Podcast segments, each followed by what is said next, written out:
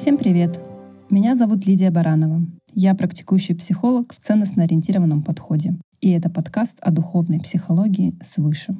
В этом выпуске я бы хотела раскрыть тему двух мировоззрений, в которых мы каждый день выбираем жить.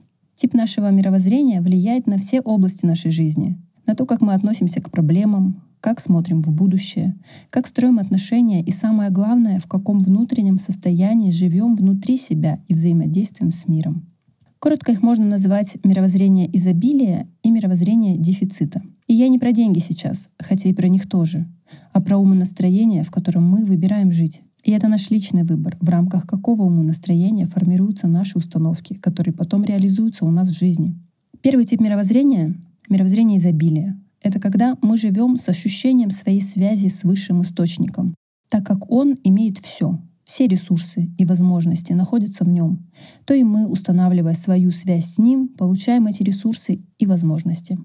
Второй тип мировоззрения — дефицитный, когда мы живем в разрыве с этой связью, отрицаем ее и живем как бы такие сами по себе, свои собственные. И ресурсы тогда, которые нам доступны, это только наши ресурсы, которые мы для себя у кого-то выхватили непосильным трудом. И все наши установки, которые есть в сознании и подсознании, можно разделить и квалифицировать на те, которые были сформированы в умонастроении изобилия или дефицита.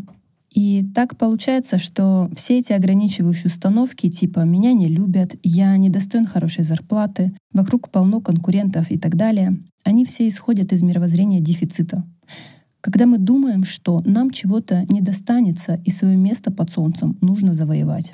А позитивные, развивающие нас установки все идут из мировоззрения изобилия, что нам хватит ресурсов, любви и всего, что нам нужно в этом мире.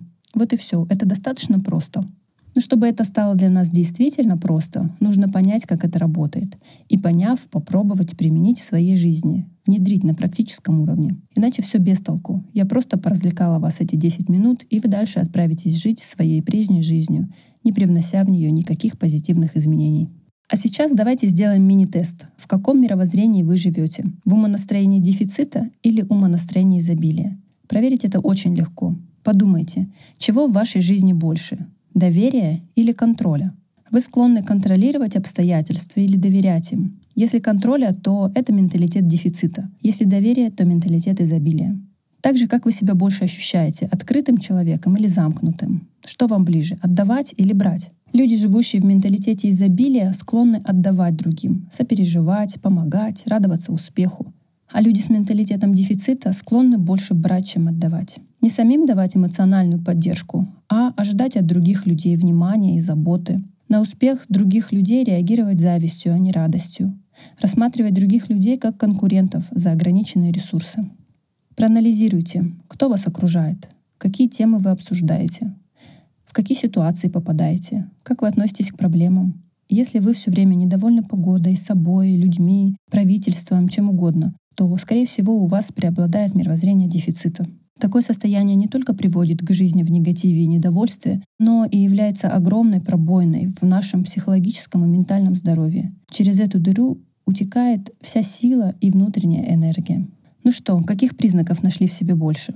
Надо понимать, что и то, и то может присутствовать в нашей жизни. Но осознанность в том, чтобы отловить себя на менталитете дефицита в моменте не воспитать в себе устойчивые нейронные связи в дефицитном мышлении, а вовремя переключиться в изобильное. Вспомнить про эту свою личную связь с высшим источником и укрепить ее. Видимо, она ослабла в какой-то момент, и пришло время уделить ей внимание. Давайте посмотрим, как эти два мировоззрения проявляются в разных сферах нашей жизни. Например, в сфере здоровья, отношений и финансов. Человек в состоянии дефицита всегда страдает от стресса и напряжения, наполнен негативными эмоциями. При таком мировоззрении просто невозможно быть здоровым, так как всегда находишься под прессом обстоятельств. В работе человек с дефицитным мировоззрением воспринимает других как своих конкурентов, качает права, давит, отстаивает свое, не принимает ответственность за свои ошибки и перекладывает их на других. Можно характеризовать такое поведение как «я мне мое». Такие люди часто думают, что другие строят козни против них. Вокруг враги, надо быть хитрым и выживать.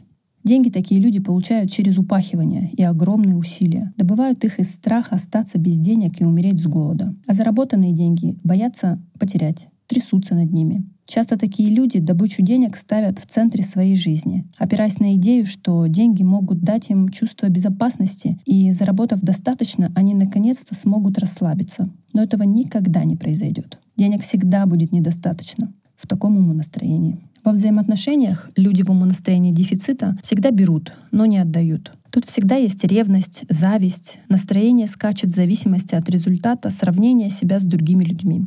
Такое поведение в итоге формирует характер человека с такими качествами, как тщеславие, гордыня, гнев, высокомерие, грубость, жадность, зависть и так далее. Доверительные отношения просто отсутствуют в жизни. Дружеские и любовные отношения складываются на почве «ты мне, я тебе». Пока это взаимовыгодно, то тогда мы вместе. Как только это невыгодно мне или я встречаю более выгодный для меня вариант, то я выхожу из этих отношений. Теперь посмотрим на сферы жизни человека в мировоззрении изобилия. То есть, когда в жизни есть внутренняя связь с высшим источником, и человек ее сознательно укрепляет каждый день, выстраивает с ним отношения. В мировоззрении изобилия у человека хорошее, крепкое здоровье, так как его эмоциональный фон стабилен. Он меньше подвержен стрессам, живет с пониманием, что все в жизни происходит справедливо, и его настроение приподнятое. Взаимоотношения такой личности с другими людьми наполнены уважением, принятием, чувством значимости своей жизни и жизнью другого. Начинает уважать и ценить не только человеческие формы жизни, но и видеть связь и уважать все живые существа. В работе такой человек реализует свои таланты, а через эти свои способности выполняет свои рабочие функции качественно. Про таких людей говорят, что они на своем месте. Вы наверняка встречали таких людей. Часто они становятся профессионалами в своей сфере, так как находятся на своем месте и не чувствуют конкуренцию. Вследствие такого отношения к работе и развития в этой деятельности люди в мировоззрении изобилия всегда находятся в финансовом достатке. Кстати, я хочу отметить, что не всегда это миллионеры или люди, у которых денег очень много. Главная характеристика — это то, что таким людям денег достаточно. И бывает так, что у человека в мировоззрении дефицита денег намного больше, чем у человека в мировоззрении изобилия. Но ему этих денег мало, недостаточно, и сколько бы он еще ни зарабатывал, их всегда будет недостаточно.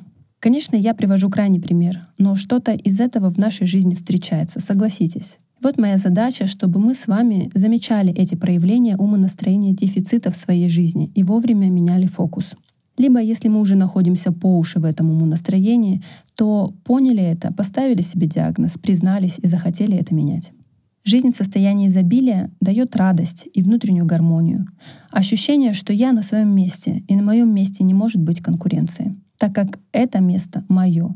И что бы ни случилось, высший источник обо мне позаботится. А жизнь в состоянии дефицита дает только страх и напряжение. Ощущение, что тебе нужно бороться за жизнь, за право жить, за право иметь и быть. И развивать свою связь с миром нужно всю жизнь. Укрепляться в мировоззрении изобилия, помнить, что высший источник не просто знает, что я есть, а любит меня. И в таком мировоззрении формируются благоприятные для нашей жизни установки, которые лучшим образом влияют на все сферы нашей жизни, а ограничивающие, дефицитные, отваливаются. Спасибо всем, кто дослушал выпуск до конца. Если вам было интересно, подписывайтесь и пишите свои отзывы, а также поделитесь подкастом со своими близкими. Всем божественной любви!